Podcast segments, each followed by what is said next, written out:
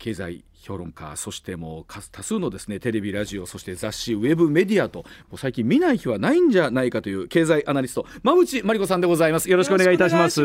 嬉しいです。ありがとうございます。こちらこそありがとうございます。あの滋賀のご出身なん、ええ、そうです。はい、ね、滋賀県出身で、え、まあ京都を経て大阪でも働いてました、でお聞きしたら、うん、えー、この茶屋町あたりは予備校もえー、この近辺のところ通ってらっしゃって。そうです通ってました予備校は実は後輩だったっていうね。そうなんですよね。びっくりしちゃいました。歴史がありますねあのが、ね、そうですね。予備校はね、えー、河合塾大阪校とね。でもお聞きしたら、うん、安から通ってらっしゃったんですか？そう2年間安から通ってて、まあ、当時のことなんで田舎の両親、はい、教育熱心で、はい、都会の、はい先生が揃っている塾に行きなさいっていう なんちゅう昭和なあれなんですけど。あのでも2時間かけるんだったらその分もうちょっと勉強に使えた方がよかった。そうですそのあたりもいろんな失敗に影響してる気がしてて 時間の使い方がガッツじゃないよっていうね。ねえ、ね、でもあの小さい頃はそれこそお母さんも非常に教育熱心でいらしたっていうのは本当なんですよね。それはそうで、ええ、教育熱心のエネルギーがそういうこうガッツでなんとかしろみたいな 通ってなんぼみたいな。でもちっちゃい時に、うん、少女としての馬淵さんは、うん、なんか自分なりの夢みたいなのはあったんですか？子供の頃はこうなりたかったみたいなあんまりでもなかったのでやっぱり、両親の顔色を見て両親の望む娘になりたいっていうのが正直なところでしたね。でもその結果にお答えになってたわけでしょ、うん、お答えになれなかったんですよ。結局、のぞみのまあ娘にはなれずに今は、あのそうですね、少し距離を置きながらはい自走してるっていう感じです、えー、でも今このもちろん経済のねお仕事もなさってますけど、はい、こういった道に進む前っていうのは実際どうしてらっしゃったんでしたっけ、うんファーストキャリアが一応経済金融なんですけどもともと公務員、うん、公務員。公務員になってほしかったんですね両親は。はい。うん、なんで公務員を目指して、まあ、官僚の試験とか受けてたんですけど、はい、全滅して。全滅してじゃあ民間の企業を受けましょうってなったら、はい、頭でっかちだったので、うん、やっぱ知っている大企業しかやっぱ受けなかったんですよね。はい、じゃあ全滅して、行くところが本当になくなったという結果でしたね。でも本当その話を聞いて意外なんですけど、うん、本当にそうだったんです本当にどこも引っかからなくって、ええ、世間は厳しいなっていうのを 大学院卒で初めて身に染みたっていう厳しかったですね。あの今思うとですよ、うん、何がダメだったんですかね？やっぱり、まあ、浪人をしていて、うん、大学院まで行っていたので、はい、ちょっと年齢がやっぱり高かったっていうことが一点と、うん、頭でっかち。やっぱりその論とかこうこうあるべきみたいなことを多分言いがちで企業としては多分使いにくそうだなっていうのは今になったら分かる気持ちが採用担当者のする側になった時に。そう気持ち分かるしまあそうですね自己分析も多分甘かったんでしょうね。やっぱ頭でっかちだったんだと思います。企業の方から見た時見た時に、うん、使いづらいだろうっていう 今思うと。今思うと、うん。うんうん、で。その最初のファーストキャリアがそうだったとおっしゃいましたけど、うん、その経済の道に進もうと思われたっていうのは。で、うん、大阪のはい、あの医療法人の方が、はい、まあ、あのじゃあうちに来たらいいよと。でうち、で政策提言みたいなことをやりたいから、はい、ちょうど当時、えーと、10年前に大阪で、えーと、在宅医療が普及し始めていた時期の最初の、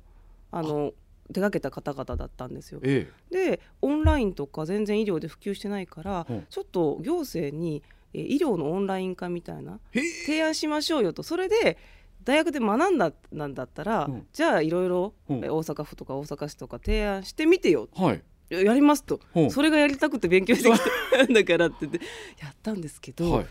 それ医療のオンライン化ってコロナになっても難しかった分野に10年前に何のこう根回しもしてない状態でいきなり政策提言したの全部門前払いでした。と、はい、いうことなんで頭でっかちの 度合いがすごい分かりますよね。そんなことでくじけちゃってでやることがなくなったので、ええ、まあ、法人の方々がどうしようと。でちょうどアベノミクスが立ち上がった時期、2013年に、まあ、金融の知識を身につけたら、社会人として復活できるかもしれないから、やってみろっていうのが最初です。へえ。でもやっぱりそういうところにご興味っていうのは終わりやったんですか？金融と経済には興味あったんですけど、うん、投資には全然むしろ、はい、まあ、滋賀の農家の家なんで そんなもうカークレジットカードも危ないよみたいな家だったんですごいちょっと迷いましたけど、でももう後ろを振り向いたら道がなかったっていうか戻る場所もないっていうか。もう全部崩れ落ちたんで、もうい。ただいたものを一生懸命やるしかないっていう選択肢に私にはなかったっていう感じで。その分野でお給すると、うん、で改めてこう世に出るきっかけみたいというのは何かあったんですか、うん、あそれはずっと2年半はトレーダー専業トレーダーだったんで、はい、運用してたんですよ。はい、でその姿を見て、うん、まあ、ある程度時期が経って、まあ、アベノミクスだとねパフォーマンスは良かったんですけど、ちょっとこう社会との接点が少ないので、うんうん、社会と何らかの接点を持つようなアナリスト、はい、情報発信する側に回った方が長い人生を考えた時にいいんじゃないかというアドバイスをいただいて、なるほど、転身したんですよね、うん、そこからまあアナリストの下積みが2015年ぐらいから始まってます。アナリストにはなろうと思うとまた別の何か要素がやっぱいるわけなんですか？そうです。一応金融メディアに転職して、そこで、えー、とにかく記事を書くみたいな下積みの時期。それから先輩の方から分析方法を教えてもらって分析の仕方を自分なりに学んでいくみたいな時期が長くありましたね。はあ、でも数あるそのアナリストの中でも本当に世に多数いらっしゃるじゃないですか、うんうんはい、その中からまたこう頭一つ出てくるのって、なかなか大変な作業だと思うんですけどねタフな、うん、確かにそうですね。だからアナリストもいろいろ一時情報、うん、まあ、あの企業のニュースを一時情報として届けるアナリストと、はい、もうちょっとこう尾ひれ歯ひれをつけて、うん、こう読ませる記事を書くアナリストになるのってちょっと違うんですよ。なるほどである時期を経た時に自分はこちらの人に読んでもらえるようなストーリー性を持った記事を書ける人間になりたいなって2017年ぐらいから思い始めて。2017年はい、はいうん、思ってそこからそういう活動者意識的にし始めたので、うん、アナリストの中でもちょっと違う活動をし始めたっていう経緯があ。ります、やっぱり当時としても珍しかったんですかそういうスタンスっていうのは？そうですね、うん、基本的には一時情報企業から取材したことを、あまり自分の意見を入れずに、うん、えー、まあ、ストレートに記事を書いていくっていうのが多分活動なんですけど、やっぱりその世の中の問題点とか、まあ、政策提言とかにもともと興味があったので、はい、何らかのこう社会にこうインパクトであるとか皆さんにこう投げかけるような問いとかを投げかけるようなアナリストになりたいなっていうのがあったのでそこでちょっと昔やってきたこととこうリンクし始めるっていうか。はい。そういう感じですそれで言うと、うん、例えばご自身の中でねあこれがこうきっかけとして手応えあったなみたいな今でも覚えてるなんか分析だったり、記事みたいな終わりだったりします？記事は、うん、あのプレジデントっていうビジネス誌で、はい、あのコロナ禍に本当に書いて書いて書いてっていうなんか修行僧みたいなことをやってたんですよね。はいはい、その中で、うん。すごく日本という国を皆さんがこうバッシングしていた時期に、うん、あのまあタイトル自体はちょっとどうかと思うんですけどアフターコロナで日本が独り勝ちするみたいな、かなりポジティブな内容を出したんですよ。でねはい、でもあの時そういう記事書いてる人は誰もいなかったんですけど、うん、当時私から見て、日本にはやっぱり能力も高いし、うん、皆さんがこうやろうって言ったらいきなりワクチンも打てるし、はいで、えー、大阪のことも例に挙げてやっぱりあの、まあ、市長がこう言ったら皆さんが一致団結するみたいな、うん、こう地方自治の力強さなんかもすごい当時感じたので、うん。うん、そういう意味で日本というのはそんなに皆さんが悲観するようなことじゃないんだよっていうのをちょっと数字も入れながら出したんですよ。はい、でそれがすごい反響が大きくていろんなご意見もちろんありますよ、はい、もう悲壮感漂ってる中だったんで、ね、何を言ってんだとか、うんうん、いろいろありましたけど、うん、まあでもすごく勇気づけられたとかテレビを見たら本当に悲しくなるというか自分たちってこんな国に住んでたのかなって思うようなことが多い中で、うん、すごく勇気づけられたっていう声も一部あって、うん、あやっぱりこういうまあ、自分の思ってるそのプラスの思いとかをちゃんと発信していこうっていうのを思った転換点ではありましたね。やっぱりあの書いたものに対してもちろん賛否いろんなことありますけど、はい、やっぱり、えー、それを応援してくださるとかっていう反響って一番のなんか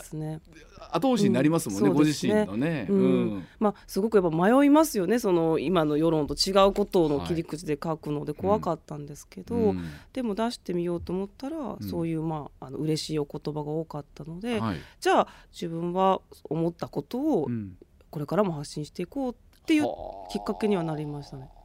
でそれであとはこう例えば YouTube とかを立ち上げられて、はい、はい、でそのあたりも随分と反響多かったみたいですよね。うん、YouTube も、はい、そうありがたいことにたくさんご視聴いただいてるんですけど、うん、大事にしてたことは、うん、あの投資系なので、はい、金融情報を扱うセンシティブなものなので、あの不安を煽らないっていうことは、かなりあのチームとあのすり合わせしました。はいやっぱり不安を煽ったりとかいう方が伸びるんですよねチャンネルとかビュー数が。でやっぱチームは最初そういうタイトルをつけたがるんですけどそれって10年私20年やりたいんですよこの仕事と。じゃあそれがじゃあ10年20年後に皆さんがそこにとどまってくれるかって多分もういなくなると思いますよ。なんでちゃんとした情報を安心できるような情報を届けるようなものが、まあ、あの亀のようにのろくてもいいからやれませんかっていうのを結構中の人に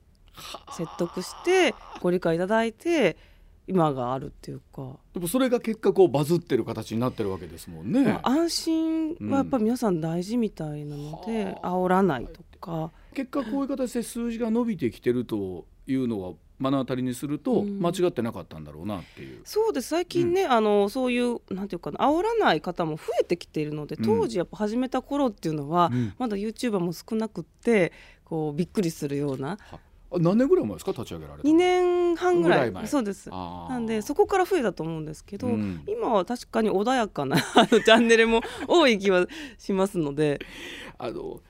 作り手の方からするといろいろトレンドありますもんね。なんか短い動画をたくさん載せた方がいいっていう時期もあれば。今度はちょっと長いものをしっかり見てもらった方がいいとか。そうなんですよ。試行錯誤で、うん、それはそうですね。おっしゃる通りで。ショートばっかりやりましょうとか、まあ、そこは持ちや持ちやなんで、うん、プラットフォームのトレンドはもう任せて言う通りにします、うんはい。はい、だけど何を発信するかどういうテイストかっていうのはかなりお願いしましたね。うんその安心材料が受けてるというところであると思うんですが それではそのご専門のあの日本の経済であったりとか、日本の金融みたいなところをお聞きしていきたいと思うんですけど、まあ、本当ざっくりとした投げ方ですけど、どうですかこの日本経済今後どうなるのか、こんなアバウトな聞かれ方をすることよくあると思うんですけど、ご多分に漏れず聞きますが。そうですね、はい、あの日本経済は確かにデフレがずっと30年間続いてきたんですけど、うん、もしかするとこのデフレから脱却するんじゃないか、はい、そんな兆しは感じています、うんうん、それを本物にするかどうかは、はい、来年の春闘とかになるんですけれども、はい、でもやっぱり変化はすごく感じてい。て、うん、なんかこう今までこうベターっとこう地に張り付いていたものがちょっと浮上し始めている、そういうものは感じてはいます。例えばどんなとこから馬さんまずは物価が上がっていてこれはもちろん消費者としては嫌なことなんですけど、はい。うん、物価が上がった先には賃金も上がったりとか、うん、まあ、金利もちょっと上がるんじゃないかっていうことがあるので、うん、私たちがもうどんどん安くなるっていうか安いのが当たり前っていうこちらの矢印の方向から、こう上向きの方に経済がなりそうな、まあ、数字は出てきてるんですよ、はい、今ね。ただ国民のほとんどの方私も含めてそうですけど、はい、上向きの経済を経験してないので、はい、ついていけない心が、うんうんうん、物価上がって何なんだよと賃金まだ上がってないじゃないかっていう感じなんですけど、はいうん、やっぱりこれを本物にしていくために、うん、まあその早まった引き締め、うん、金融引き締めを行ったりとかいうのはやっぱ増税とかもダメなので、まずはちゃんと浮上させるところまでやりきる。今まで何度かそのチャンスもあったんですけどそうです。それもやはりこう消費税の増税みたいなところで全部やっぱり冷や水が勝っちゃったってありますもんね。なので、うん、今こう感じてるものを絶対に潰さずに、うん、ちゃんと、まあ、離陸させるところまで、うん確認してほしいんですけど、はい、やっぱり逆の方からすると、まあ、インフレが始まっちゃったらもうどんどんいくので、うん、早めに利上げしないといけないじゃないかっていう意見の方も分かるんですけど、はい、まあ、30年間ね下を張ってたので結構な粘着力ですよ下に。いやあのすごい分かりやすい表現です粘着力。粘着力で下にへばりついてるので。だからあのおそらく多くのラジオ機の皆さんも今真内さんおっしゃった通りでなんか上がるということに対してもうちょっとしたアレルギーじゃないですけど、うん、おっしゃる通り。ね、本当はそれに合わせて賃金も上がってるんですけど、まあ、実質のところでまだ足りてないところとかがあったり、うん、でも個別のものを取っていくとなんかやれまたガソリンがね、うん、まあ、またちょっと補助金も含めてありますけど、ね、なんか目の前のものが上がるってことに対してのなんだろうおっしゃる通りの恐怖心みたいなのこれやはりなかなか拭えないもんなんですかねマインドというかなりそのマインドは深いものがあると思うんですけど、うん、まあ、いろんな団体さんとアンケート調査とかを取ってるんです、はい、消費者向けに。そうすると、うん。まあ、以前よりもこの値上げに対してちょっとあ諦めムードじゃないですけど、うん、もうまあ仕方ないねみたいな意見が増えてきてるので、うん、それは一つ国民全体の今雰囲気としては変わってきてると思うんですよね、うん、でもこの時期が長いと節約に回っちゃうので、うん、まあ仕方ないね、プラスちゃんと賃金上がりましたね。で消費をしようお出かけしよう、はい、誰かにプレゼントしよう、お食事に行こうみたいな消費行動を促すように、はい回さないといけないんですよね。これって例えば来年のね春闘とかでさらに仮に今年と同じような結果が出るとなってくると、うん、人間の気持ちっていうのは馬渕さんどうなんですかね？どのタイミングで多くの人々がそっちの方にくっと向くっていうのは何かあるんですか、ね、来年はまあ確実に、まあ、あの春闘賃上げ、うん、もうだから3年ぐらいやっぱやらないと。はあやっぱり変わらないと思いますしねそこはね、うん、あのまだ来年だけでも足りない。足りないですよそんな、うん、30年間も 染みついてるのでもうすぐに逆戻りしちゃう状況なので、はい、諦めずに、はい、継続的に皆さんの賃金が上がるように、う私たちも言い続けないといけないですし、うん諦めないってことですそこに対してね、はい、それでいうとやはり政府に対して求めていくものっていうことっていうのはどういうことになってきますまずはやっぱりその賃上げをしたところに対して、うん、まあ、税制優遇するっていう動きありますし、はい。うん、じゃあ賃上げをするためには、うん、その企業さんが値上げをできないと賃上げできないですよね。はい、だけど多くの中小企業の経営者の方々いろんな地方もあると、取引先の大企業さんが値上げを許してくれないから、うん、自分たちはやっぱりそもそも値上げもできないし、賃上げもできないというご意見があるので、まあ、値上げ交渉にちゃんと応じる、そういったことも応じない企業に対してはもう企業名をまあ、オープンにするっていうね、はいはいうん、罰則もあるので、ええ、そこも徹底して多分やっていかないといけないんですよね。あのそこのギャップをさすごくこうニュースを扱ってても感じるところがあって、うん、大企業絶好調業績いいです、ね、給料上がってますってあったとしても実際まあ個人差あるとはいえ例えばラジオ機の中小企業にお勤めの皆さんとかからすると、はい、うわちゃん何言うてんねんと、うんうん、現実を知らんやろという多分馬渕さんもおそらくいや地方に登壇行きますと本当にねお叱りのお言葉がすごく多くて、はい、なん大企業だけ得してるじゃないかと、うん、で大企業だけ新卒の賃金上げたら、もう優秀な人材全部取られて、自分たちのところに来ないんだよっていうふうに、はい、それが多分現実なので、うん。うん、広くあまねく、まあ、中小企業含めてちゃんと賃金上昇できるところまで数字を確認しないといけないと思っていて、はい、大企業だけできてじゃあ終わり、はい、だったら本当に何も変わらないので、うん、やっぱり時間はかかると思います。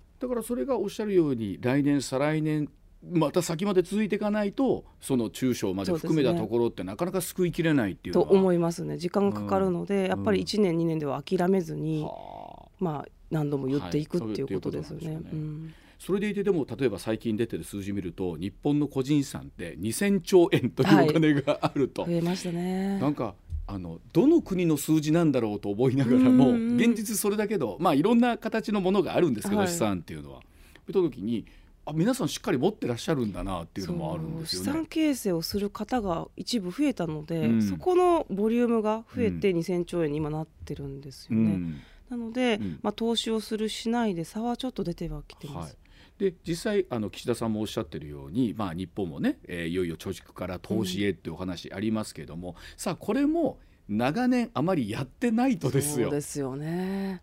怖いですもんね。怖いというのが先に立ったりとか、うん、痩せなあかんの分かってるけど、なかなか何から手をつけていいか分かんない、うん。うん、まあ、そういうご相談もきっと、まあ、めちゃくちゃ多いですね。そういう皆さんにはどんな、お話をなさってるんですか？やっぱりその何から手をつけたらいいかわからないという方は、政府が今、あの制度を用意していて、はい。えー、NISA っていう非課税、はい、えー、投資枠の枠を用意してるんですね。うん、で投資って残念ながら投資した利益に対して課税税金かかるので、はいはい、儲かった分全部もらえないんですよ、うん、20%かかるんですけど、うん、それだったら全然資産形成できないので、はい、儲かった分も税金なし非課税でいいですよっていう制度が NISA なんで、はいうんうん、まずこれを使うことをお勧めしますね、はい、その枠の中で投資を始めるっていうことが一番だと思います、うん、あのそういうとこって最初にどこに何を言うてったらいいのなっていう方も多いと思うんですけど。証券会社です、はい、ちゃんとしたあの金融機関登録されている、うん、まあ、大手の金融機関さん、はい、まあ、窓口でもいいですし、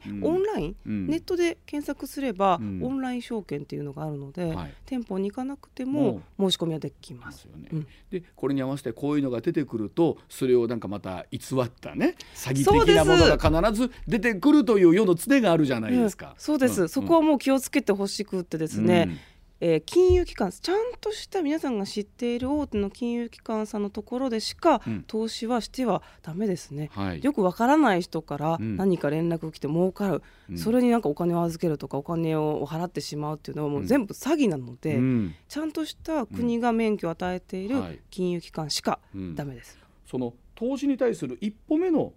向き合い方、うんうん、心構えみたいなところですか、はい、はい、もしあればぜひ。これを合言葉がありまして何でしょう？長期分散積み立て、うん、いいですね。長期分散積み立てというのを合言葉に覚えていただくといいんですけども、はい。はい、短期じゃないよと、うん、なんか短期間でこうギャンブルのように、まあ、リターンを出すというよりは実は人生長い間寄り添うようなものなんで、うん、10年20年かけて考えましょうというのが投資なんですよね。はいえ。ー、で長期。で分散、はい、分散はた、ま、卵の例でよく挙げられるんですけど、はい、4つの卵を1つのカゴに入れていて落としたら、うん、もう全部割れちゃいますよね。なんで、違うカゴに卵を入れておきましょう。分散、これリスクを、えー、分散することになるので、うん、何か皆さん投資を始めよう。手元にまあ100万あったと、うんうん。うん、100万全部1個のものには入れないだってその1個がねダメになったら終わりですもんね、はい、分散をするのはやっぱ鉄則なんですよ、はい、でも何度も言っても皆さんねどうしてもねいきなり、うん、やりたくなるんですけど、うん、だから合言葉は長期分散。積み立て。積み立て。っていうのは時間の分散なので、はい、今このタイミングで100全部じゃなくて、えー、今日、えー、10、はい、来月10あで分散時間の分散なんで、分散の考え方なんですけど、はい、時間も分散しようと、う。ん、対象だけじゃなくて時間も分散してっていうねこんなふうにリスクをですね、うん、あのどんどんどんどん分散して和らげるっていうのが、うん、投資のまあ、大接続なんですよね。あ。のそうなんですね。投資っていうとどっかでそのギャンブル的要素というかね、うん、なんなら今日の100万を明日200万にしたいって 思うんですけどそんなわけは世の中ない。ないですないです。私そういうお話の文言とかを全部もう詐欺なので、うん、基本的には緩やかに20年かけて形成していくものなんで、うん、まあ数パーのリターンですやっぱり。1年間で数パーセント、なんですか？じゃあ100万だったら仮にですよ、これも105万になったらいいなぐらいのイメージですそうですそうです。5%ですからそれすごいすごいことですよ。すごい、なんだ100万は102万円ぐらいでももう、うん、そうです。2%のそうリターンでも十分。3%のリ,、リターンがあれば、高配当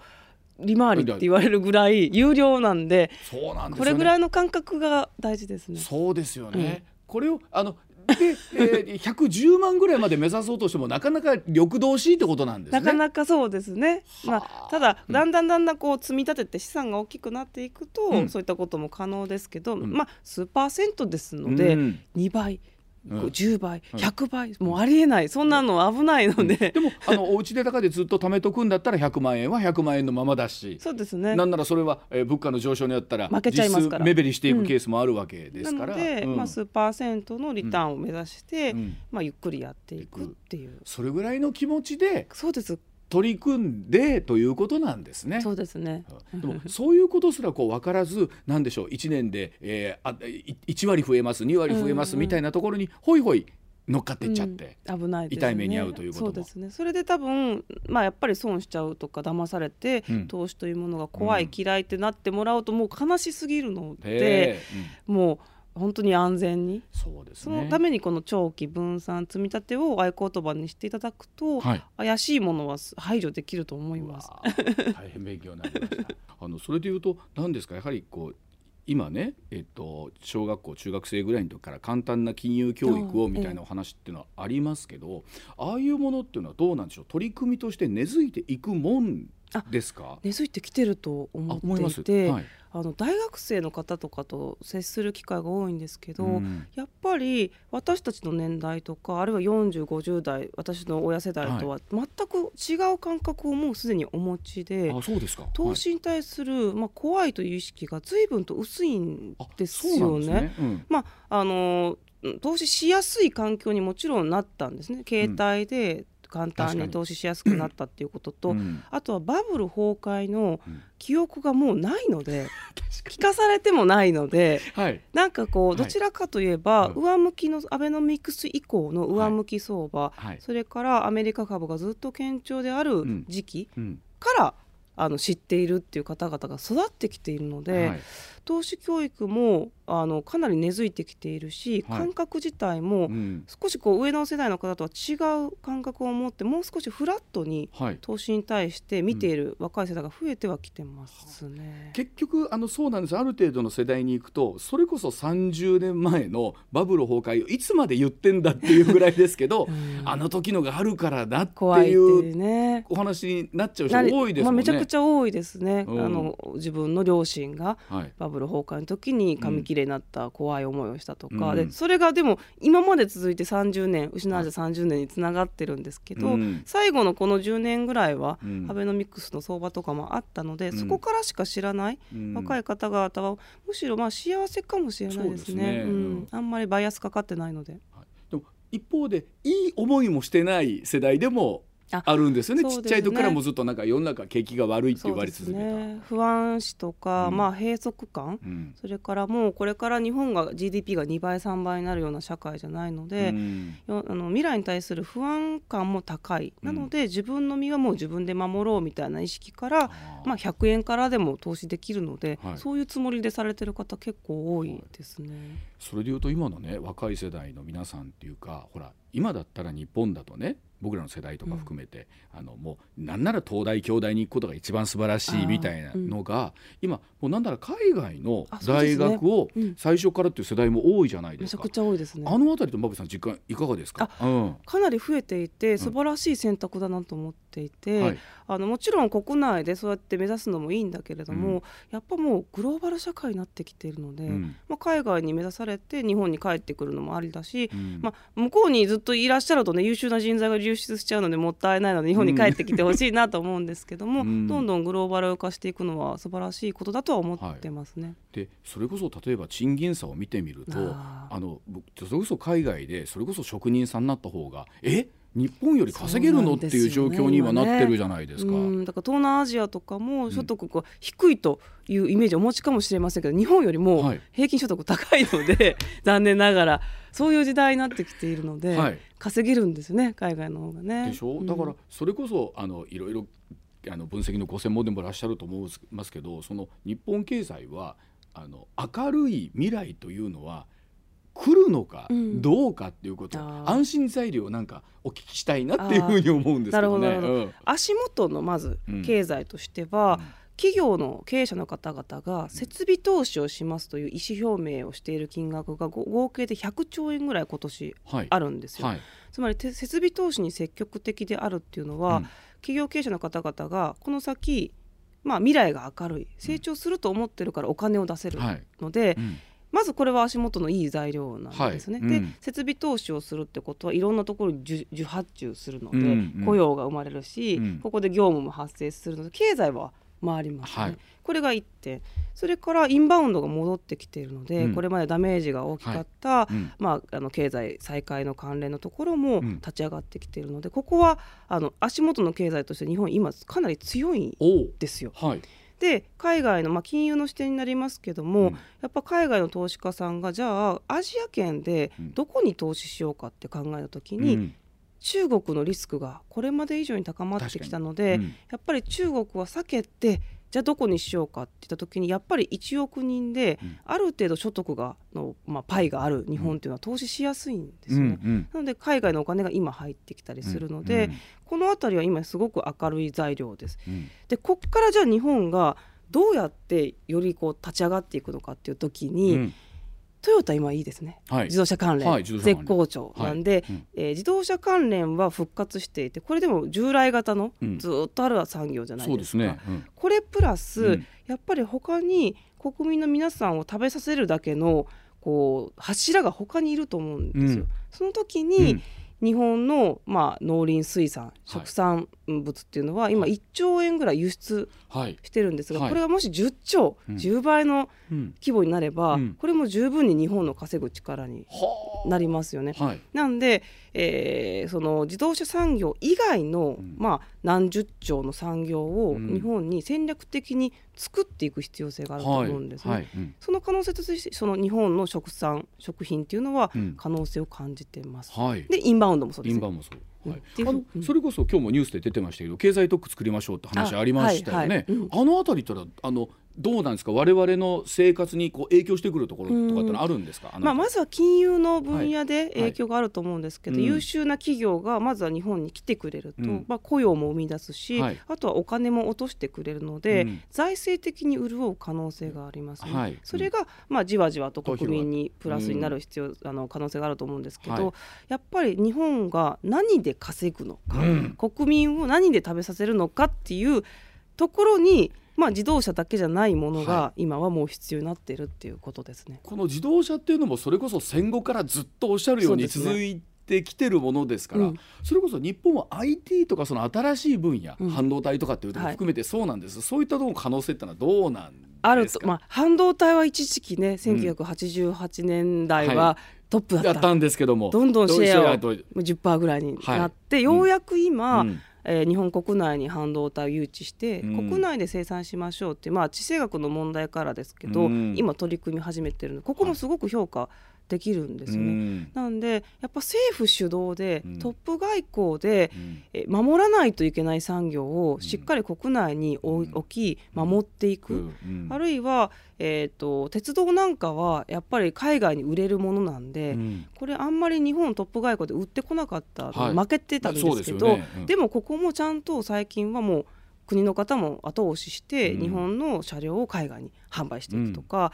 やっぱり国と民間が一緒になって戦っていくっていうのは、うん、日本ちょっと弱かったと思うんですよ。あのそれ何が原因だったんですか？ちょっとまあ遠慮がちというか、はい、まあ、中国なんかはもうもう堂々と、はい、あの国が支援してやりますよね。はい、でもそれってあの国際的なこうマナーとしたら、うん、国が大量に資金を与えて、うん、えー、製品を作って価格をガツンと下げて輸出すると、うん、これはマナーとしてかなり悪いんです、ね、あそうなんね、つまり、うん、そのダンピングして輸出しちゃうと、はい、えー、対外の国に対しての向こうの相手国の産業を低下させるという下品な行為なんですよ。はい、そういったことを日本はあの上品なんてしないので、うん、でも全くしないんじゃなくてちょっとはやっぱり後押しをして、うんダンピングじゃなくても、こう付加価値をつけて輸出していくぐらいのことをやっていった方がいいので、最近はそういった意識も向き始めてきているなと思います、ね、いい意味でしたたかにこうやっていける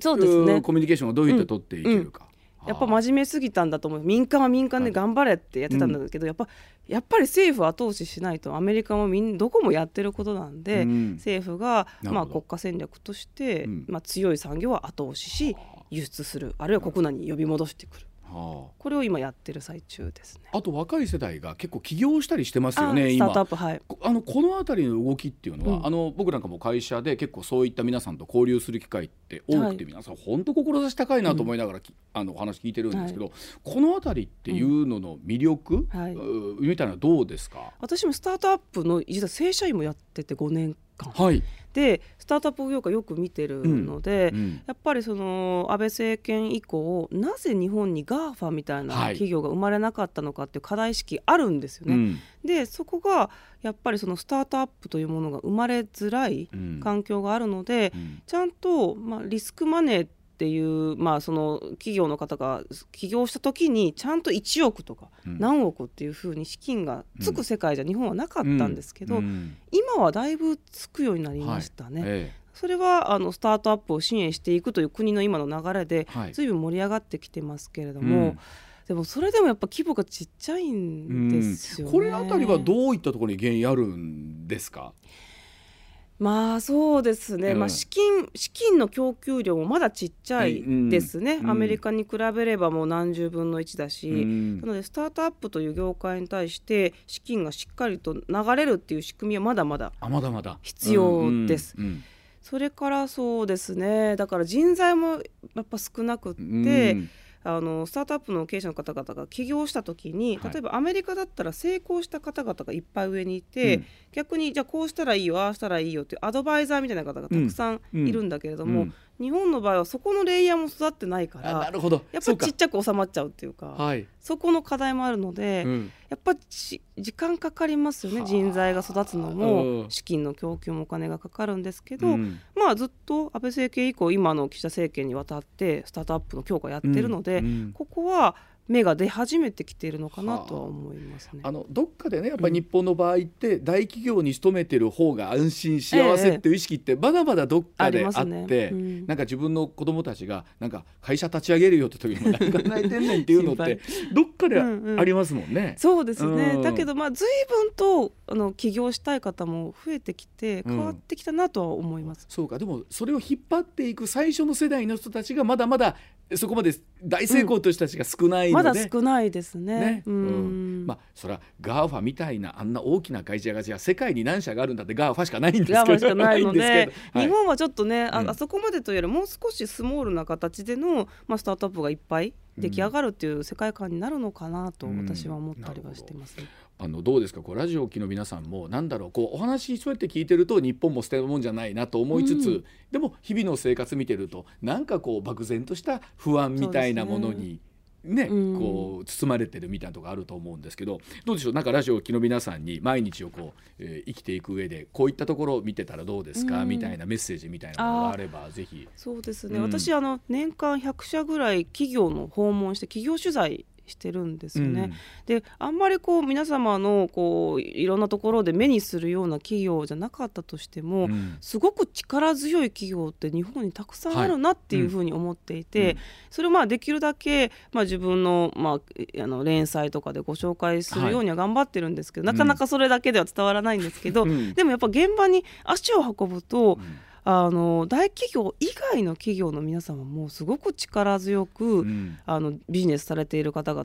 がいて、うん、それが日本の、まあ、経済の源泉になっていると私は思うので、はい、えー、現場に行って地方に行って経営者の声がもしえー、すぼんでいったらそれは心配だけれども、うん、今現場見てる限り皆さんすごくやる気があって、前向きな経営者とか企業が多いなっていうところから、うん、私は希望をすごく感じてはいますね。さらにそれじゃ加速させていくたびにはまた来年の春闘を含めてそうですけど本当に今度は政治政府がどれだけそういった動きをしっかりバックアップできるのか、うん、中小企業、まあ、99.7%は中小企業なんではい、ここを盛り上げるというか、まあ、誰も見捨てずに盛り上げていくっていうことを、大事ですね。ね あのぜひ馬淵さんいろんな著書も出してらっしゃいますし YouTube チャンネル馬淵真理子の株式クラブなるものもございますのでまたよければぜひアクセスしてもらってありがとうございます、ね、このお話さらに詳しく聞いていただければと思います。いやあのすごくあの分かりやすいお話をしていただきまして楽しかったです。ありがとうございます。またご縁ございましたらぜひ朝の方にもご出演ください。ありがとうございました。馬淵真理子さんでございました。